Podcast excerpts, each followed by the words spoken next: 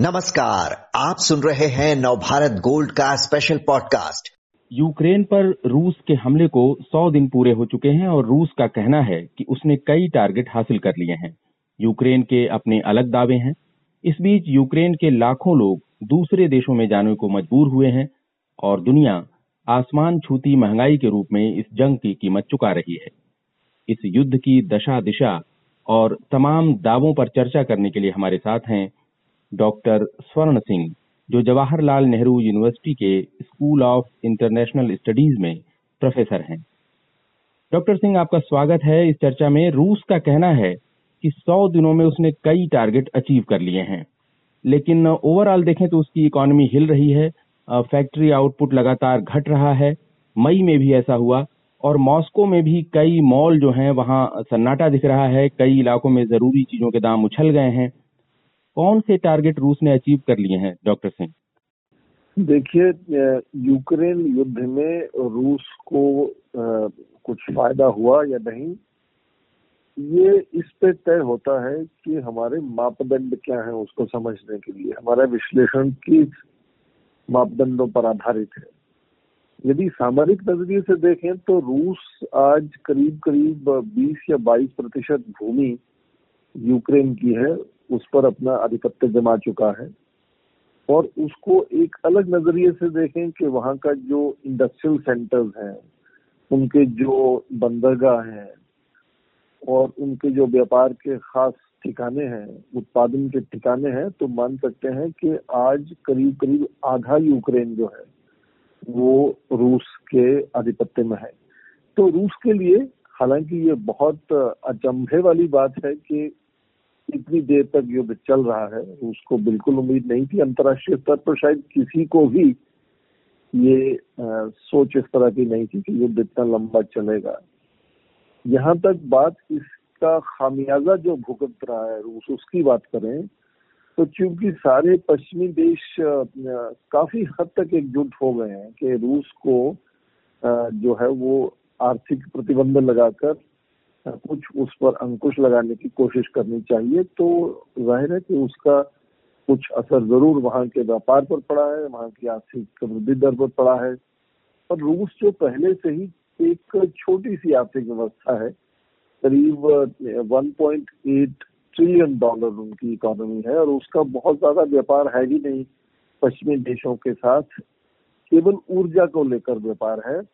और आपने देखा होगा कि पश्चिमी देशों में ये काफ़ी चिंता है और कुछ हद तक अंकुश है कि जब आर्थिक प्रतिबंधों की बात करते हैं तो उसमें ऊर्जा को शामिल नहीं करते हैं। हाल ही में यूरोप में कुछ समझ हुई है कि कुछ हद तक धीरे धीरे ऊर्जा के आयात पर भी कुछ न कुछ रोक लगाई जाए और उसके चलते रूस ने नए देशों से अपने रिश्ते खोल दिए हैं। भारत उसमें एक है जो वहाँ से तेल की अब आयात करना शुरू हो गया है। चीन उससे दूसरा बहुत बड़ा देश है जो आयात करता है। तो रूस के लिए मुझे लगता है कि ज़ाहिर है कि बहुत कीमत चुकानी पड़ी है इस तरह के मिलिट्री ऑपरेशन की उनको। पर ये कहना है कि उनको कुछ हासिल नहीं हुआ, ये शायद ठीक नहीं होगा। हाँ ये कह सकते हैं कि जितना हासिल वो करना चाहते थे, जितनी जल्दी हासिल करना चाहते थे, वो नहीं हो पाया है। जी, जितना हासिल करना चाहते थे और जितनी जल्दी हासिल करना चाहते थे, आप कह रहे हैं, वो नहीं हो पाया है। तेल का आपने ज़िक्र किया, एनर्जी जो जो उनकी डील है, एनर्जी ट्रेड है मुख्य रूप से पश्चिमी देशों के साथ। तो ऐसा अनुमान है कि इस बार जो है, पिछले साल से 50 परसेंट ज़्यादा रेवेन्यू जो है, कमाई जो है, रूस को होने वाली है, क्योंकि क्रूड ऑयल के दाम उछले हैं। डॉक्टर सिंह लुहान इलाका जो है वहाँ पर रूस का पूरा कब्जा हो गया है लगभग और जो सिएवेरो शहर जो है वहाँ भी वो कब्जा करने के करीब है। लेकिन रूस को अपने टारगेट बार बार बदलने पड़े हैं कीव से पीछे हटना पड़ा है तो ये आ, उसकी रणनीति में नाकामी के तौर पर देखा जाएगा पुतिन के मिस कैलकुलेशन के रूप में या किसी और तरह से इसको देखेंगे रणनीति बदल ली युद्ध में सामरिक मैं मैं आपकी इस बात से बिल्कुल सहमत हूँ कि जो उद्देश्य युद्ध के राष्ट्रपति पुतिन ने शुरू में रखे थे आपको याद होगा कि पिछले साल नवंबर में उन्होंने एक इस तरह के दस्तावेज़ को भी जारी कर दिया था कि वो चाहते हैं कि पश्चिमी देश और खासकर नेटो और अमेरिका लिखित रूप में उनको इस तरह की गारंटी दें कि नेटो का अब और पूर्व की ओर विकास नहीं होगा एक्सपेंशन नहीं होगा। तो इतनी बड़ी बात तो वो बिल्कुल नहीं जीत पाए हैं। यहाँ तक उनको पूरे यूक्रेन पर आधिपत्य जमाने की बात थी, या शुरू में उन्होंने कहा कि सेना को हथियार डाल देने चाहिए और वहाँ के राष्ट्रपति को उनका तख्ता पलट देना चाहिए। वो भी बात अब वो उससे पीछे हट चुके हैं, वो उसी राष्ट्रपति जेलेंस्की के साथ बातचीत कर रहे हैं। और उसके साथ साथ अब ठीक कहा कि सेनाएँ जो है, वो कोशिश कर रही हैं कि अपने जो आधिपत्य को है, वो कम से कम रूस से जुड़ी सीमाओं पर यूक्रेन के अंदर और यूक्रेन की जो सीमाएँ रूस के साथ हैं, वहाँ अपना आधिपत्य जमा ले। और यहाँ जो रूसी मूल के लोग रहते हैं, आपने जो डोनेंस्क और लोहानस्क रीजन की बात की, जहाँ रूस ने उनको मान्यता दी थी कि वो खुद संप्रभुता वाले एक राष्ट्र है पीपल्स रिपब्लिक है। तो एक तरह से रूस ने लगातार अपने युद्ध के उद्देश्यों को संकुचित किया है, इसमें कोई दो राय नहीं है। पर ये युद्ध इतनी देर तक चलेगा, मुझे लगता है, इसके जो आज इसका प्रभाव है, वो केवल रूस या यूक्रेन तक सीमित नहीं रह जाता। आपने खुद ज़िक्र किया कि पूरे अंतर्राष्ट्रीय स्तर पर ऊर्जा की, तेल की, गैस की और कई दूसरी चीज़ों की कीमतें बहुत बढ़ गई हैं और उसका असर पूरे विश्व स्तर पर है। तो आज ये युद्ध जो जिसका आपने ज़िक्र किया कि सौ दिन पूरे हो रहे हैं आज, उसका पूरे विश्व पर, विश्व की आर्थिक व्यवस्था पर और मुझे लगता है आने वाले इतिहास पर जो असर होने वाला है, वो सबसे पहले यूरोप की जो अपनी सोच है, अपनी सुरक्षा को किस तरह से बनाना है, उसको लेकर तो उसके जो नतीजे हैं, वो दूरंदेशी एक तरह से दूर तक उनका असर रहेगा क्षेत्र के नज़रिए से भी और समय के नज़रिए से भी। डॉक्टर सिंह, आपने कहा कि इस युद्ध के असर जो है आने वाले वर्षों में भी दिखाई देंगे। तो किस तरह की खेमेबंदी आप उभरती हुई देख रहे हैं? अब जो है नई विश्व व्यवस्था क्या इसके चलते कुछ उभरेगी? इस युद्ध के चलते? तात्कालिक नजरी से उसको देखें तो ज़ाहिर है कि रूस और चीन की जो बढ़ती हुई दोस्ती है, उसमें यूक्रेन युद्ध का बहुत बड़ा योगदान रहेगा और एक तरह से वो एकजुट होते हुए नज़र आते हैं और दूसरी तरफ़ पश्चिमी देश भी जो कुछ सालों में लगा था कि शायद जो अफ़गानिस्तान से अमेरिका को निकलना पड़ा जिस तरह से अचानक उससे नेटो की जो एकजुटता है उस पर खराब असर हो सकता है। तो इसलिए मुझे लगता है कि अब वो फिर से जुड़ते हुए नज़र आते हैं। तो दो घटक अलग अलग एक तो रूस और चीन एक तरफ़ और उनके कुछ एक दर्जन दोस्त जो खासकर सी एस टी ओ जो सेंट्रल ट्रीटी ऑर्गेनाइजेशन के हैं वो और दूसरी तरफ़ से पश्चिमी देश इकट्ठे नज़र आते हैं। पर मुझे लगता है ये इसके अलावा जो ज़्यादा जो गहरा असर होने वाला है, वो अंतर्राष्ट्रीय सोच और संस्थानों को लेकर है। जैसे आप सोचें कि आज का जो अंतर्राष्ट्रीय संबंधों का जो ढांचा है, वो राष्ट्रीय संप्रभुता पर टिका हुआ है।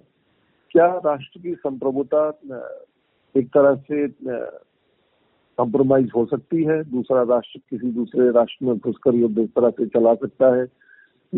तो राष्ट्र की संप्रभुता पर ही सवाल उठने शुरू हो जाएँगे। दूसरी बात, संप्रभुता का सबसे बड़ी ताकत आज हमारे इतिहास में रही है कि कोई भी राष्ट्र अपने राष्ट्र हितों को बचाने के लिए युद्ध पर जा सकता है। तो युद्ध का अपने आप में जो ढांचा है, सोच है, नज़रिया है, तौर तरीका है, उसमें बदलाव आया है। पहले हम सुनते थे कि अमेरिका अपने युद्धों में मर्सनरीज को शामिल करता है। राष्ट्रीय सेनाओं के अलावा प्राइवेट सिक्योरिटी कंपनीज़ के लोग उसमें जाते थे। आज यूक्रेन में हम वॉलंटियर्स की बात सुनना शुरू कर गए कि जो भी जिसकी मर्ज़ी है जाकर वहाँ यूक्रेन की तरफ़ से, और रूस ने कहा कि हम भी लोगों को आमंत्रित करते हैं तो रूस की तरफ़ से भी। तो किस तरह से लोग जिनको कोई भी औपचारिक, आधिकारिक रूप से आपने इस तरह का युद्ध लड़ने के लिए ना तैयार किया, ना उनको इस तरह की इजाज़त दी है वो कैसे युद्ध लड़ सकते हैं जाकर इससे वहाँ के सामरिक ढांचे को जो जो उनका सामाजिक ताना बाना है इन देशों का उस उस पर क्या असर होने वाला है? तो इसके असर मुझे लगता है कि कुछ हद तक हमें आ, सामने आते हुए नज़र आते हैं जिसमें तेल की कीमतों की बात हो सकती है अंतर्राष्ट्रीय स्तर पर जो जो विभाजन होता हुआ नज़र आता है उसकी बात हो सकती है। पर जिन मूल्यों पर अंतर्राष्ट्रीय संबंध टिके हुए हैं, उन पर भी बहुत बड़ी चोट करता है। ये सौ दिन का जो युद्ध चल रहा है और मुझे लगता है कि उनका असर और भी गहरा होने वाला है आने वाले भविष्य में। जी, आप कह रहे हैं जिन मूल्यों पर अंतर्राष्ट्रीय संबंध टिके हुए हैं, उन पे गहरा असर पड़ने वाला है इस युद्ध का आने वाले दिनों में। डॉक्टर सिंह, लगभग डेढ़ करोड़ लोग जो है यूक्रेन में डिस्प्लेस हो चुके हैं अपनी जगहों से और हज़ारों लोगों की जान गई है और कमोडिटीज के दाम तो जो उछले हैं, उछले ही हैं। कुछ अफ्रीकी देशों पर भुखमरी का साया मडराने लगा है। कई गरीब देश जो हैं वो डिफ़ॉल्ट के कगार पर पहुँच गए हैं। क्या लगता है आपको यूनाइटेड नेशंस जैसी संस्थाओं की कोई अहमियत बची है अब? हाँ मुझे शायद ये भी पहले ही ज़ोर देना चाहिए था कि संयुक्त राष्ट्र संघ जो है उसकी जो मान्यता विश्व स्तर पर है वो पहले से भी लग रहा था कि कमज़ोर होती जा रही है। चाहे वो सर्वव्यापी महामारी को लेकर हो तो युद्ध में जो यूक्रेन ये झेल रहा है, करीब सौ दिन आज हो गए आपने कहा, वो एक और उदाहरण हो जाता है कि किस तरह से अंतर्राष्ट्रीय स्तर पर शांति बनाए रखने की जो ज़िम्मेदारी संयुक्त राष्ट्र संघ की है, वो उसको शायद ठीक से नहीं निभा पा रहा है, क्योंकि उसका जो ढांचा है वो इस तरह का है कि यदि एक भी स्थायी जो उसका सदस्य है, सुरक्षा परिषद का वो उसमें युद्ध में शामिल है तो सुरक्षा परिषद कुछ निर्णय ले ही नहीं सकती। कुछ हद तक कोशिश हुई कि इस बात को वहाँ की जनरल असेंबली में महासभा में ले जाया जाए, उसका भी कोई खास असर नहीं हुआ। तो क्या जो दूसरे विश्व युद्ध के बाद संयुक्त राष्ट्र संघ के ढांचे को तैयार किया गया था उस वक्त, वो आज की चुनौतियों को, आज की असलियत, आज की जो हमारे आसपास यथार्थ हमारा है आज का तो उसको वो एक तरह से रिप्रेजेंट करता है, उसका प्रतिनिधित्व करता है, उन चुनौतियों को सुलझाने में वो क्या क्षमता रखता है उस तरह की। ये भी इस तरह के सवाल उठने शुरू हो गए हैं। हालाँकि ये बात भी सच है कि संयुक्त संयुक्त राष्ट्र संघ के अलावा हमारे पास कोई दूसरा अच्छा संगठन है नहीं कि दूसरे संगठन को हम आगे बढ़ाकर इसको पीछे कर सके। अंतर्राष्ट्रीय स्तर पर पूरी दुनिया के देश एक ही संगठन से इस वक्त जुड़े हुए हैं, संयुक्त राष्ट्र संघ के साथ। और उसकी लगातार एक तरह से आउटडेटेड होने की जो बात है, वो उभर कर सामने आती है कि उसमें जो आज परिवर्तन लाने की ज़रूरत है, वो और भी ज़ोर से मुझे लगता है कि सामने रखनी चाहिए, उस पर बहस होनी चाहिए कि किस तरह से उसमें मौलिक तौर से कुछ परिवर्तन करने की आज ज़रूरत है और मुझे लगता है कि ये सौ दिन जो यूक्रेन युद्ध के हैं, वो एक बहुत अच्छा मौका है कि अंतर्राष्ट्रीय स्तर पर ये सोच और तेज़ी से आगे बढ़े। ये संयुक्त राष्ट्र संघ में जो जितनी भी बदलाव लाने की ज़रूरत है, उसको शीघ्र से उस तरफ़ कुछ न कुछ कदम उठाया जाना चाहिए। जी। डॉक्टर सिंह, यूक्रेन के राष्ट्रपति जो हैं, वोलोदिमीर जेलेंस्की, वो दावा कर रहे हैं कि जीत उनकी ही होगी आखिर में। और अमेरिका और ब्रिटेन जो हैं, वो उनके लिए नई मिसाइलों का इंतज़ाम करने लगे हैं, कर रहे हैं। और यूक्रेन के सैनिकों को यूरोप में ट्रेनिंग दी जा रही है। लेकिन यूक्रेन के 20 फ़ीसदी हिस्से पर, जैसा आपने बताया 20 फ़ीसदी से ज़्यादा हिस्से पर पुतिन का कब्जा हो चुका है। वो पीछे हटना नहीं चाहते हैं फ़िलहाल, ऐसा नहीं लग रहा है कि वो पीछे हटने वाले हैं। हालाँकि फ्रांस के राष्ट्रपति जो है, मैक्रो, वो कह रहे हैं कि हमें कुछ ऐसा नहीं करना चाहिए जिससे पुतिन खुद को अपमानित महसूस करें। नहीं तो आगे हम डिप्लोमेटिक जो है रास्ता बंद हो जाएगा। तो डॉक्टर सिंह, आगे क्या होने वाला है? क्या कोई सूरत है इस युद्ध के खत्म होने की? कोई सिनेरियो कुछ गुंजाइश ऐसी बनती दिख रही है आपको? कुछ विकल्प? मुझे लगता है कि यदि आप, इतिहास में एक नज़र डालें तो पहले तो ये कि चाहे वो जारिस्ट रूस की बात करें या सोवियत संघ की आप बात करें या आप जो रशियन फेडरेशन है, उसकी बात करें, राष्ट्रपति पुतिन की बात करें, अपनी राष्ट्र की सुरक्षा को उन्होंने हमेशा इस नज़रिए से देखा है कि कुछ अपनी सीमाओं के साथ बफर स्टेट्स जुड़े होने चाहिए। और इसी तरह से सोवियत संघ ने एक पूरे ईस्टर्न यूरोप का अपना एक कम्युनिस्ट ब्लॉक बना रखा था। और राष्ट्रपति पुतिन की भी यही लगातार कोशिश रही है कि ऐसा ना हो कि नेटो की सेनाएँ और हथियार रूस की सीमाओं तक पहुँच जाएँगे उनकी अपने इतिहास में इस तरह की राष्ट्रीय सुरक्षा को लेकर सोच है। अब दूसरी बात इसमें ये भी जोड़ देना चाहूँगा कि राष्ट्रपति पुतिन करीब 20 साल से सत्ता में है। कभी राष्ट्रपति के नज़रिए से और कभी प्रधानमंत्री बन जाते। हैं जी। तो वहाँ उनकी लगातार जो शक्ति पर पकड़ है उनकी राजनीति पर पकड़ है उसमें फ़िलहाल लगता नहीं कि उनके अंदरूनी कोई इस तरह से आंदोलन या आह्वान होगा जिसमें उनकी नीतियों पर कोई सवाल उठा सकेगा या उन पर कोई अंकुश लगा सकेगा। ठीक उसी तरह से अंतर्राष्ट्रीय स्तर पर भी राष्ट्रपति पुतिन पर अंकुश लगाने की कोशिश हो रही है और मुझे नहीं लगता है कि उनकी नीतियों में बहुत बड़ा बदलाव आने वाला है। इसलिए जो राष्ट्रपति फ्रांस के जो राष्ट्रपति ने कहा कि उनको फेस सेविंग ज़रूर रहना चाहिए। ऐसा ना हो कि उनको हार मानकर वापस जाना पड़े, क्योंकि वो हार मानकर वापस जाने की ना तो उनकी इस वक्त पोजीशन है कि वो जा सके। उनके जो बड़े उद्देश्य थे युद्ध के, वो तो पहले से उससे बहुत पीछे हट चुके हैं, संकुचित कर चुके हैं उनको। तो कुछ हद तक मुझे ये लगता है कि यदि आप देखें कि उन्होंने किस तरह से पहले भी चाहे वो मालदोबा की उदाहरण ले लें, या फिर उसके बाद आप क्राइमिया की उदाहरण ले लें, जॉर्जिया की उदाहरण ले लें, रूस की सेनाएँ वहाँ जाकर वहीं एक तरह से स्थायी तौर पर स्थापित हो जाती है। अंतर्राष्ट्रीय स्तर पर उनकी उपेक्षा भी होती है, उनका उनका क्रिटिसिज्म भी होता है। हर साल ऐसे प्रस्ताव पास किए जाते हैं कि ये बात गलत है, और वो सेनाएँ वहाँ आज भी स्थायी स्थायी तौर पर तैनात है। मुझे लगता है कि यदि युद्ध धीरे धीरे अचानक समाप्त नहीं होगा तो धीरे धीरे इसी तरह से हो जाएगा कि उन क्षेत्रों में रूस की सेनाएँ बनी रहेंगी, और जो हिंसा है वो धीरे धीरे कम हो जाएगी। तो वो अपने आप में ये कहेंगे कि स्टेलमेट का एक तरह से पोजीशन होगा, जिसमें कोई भी साफ़ सॉल्यूशन सामने नहीं आएगा। हाँ आपने देखा होगा कि रूस को एक हद तक ज़रूर कोशिश कर रहे हैं पश्चिमी देश धमकाने की या डराने की। और ये भी कह सकते हैं कि प्रत्यक्ष रूप के अलावा परोक्ष रूप से भी शायद यूक्रेन की सहायता हो रही है।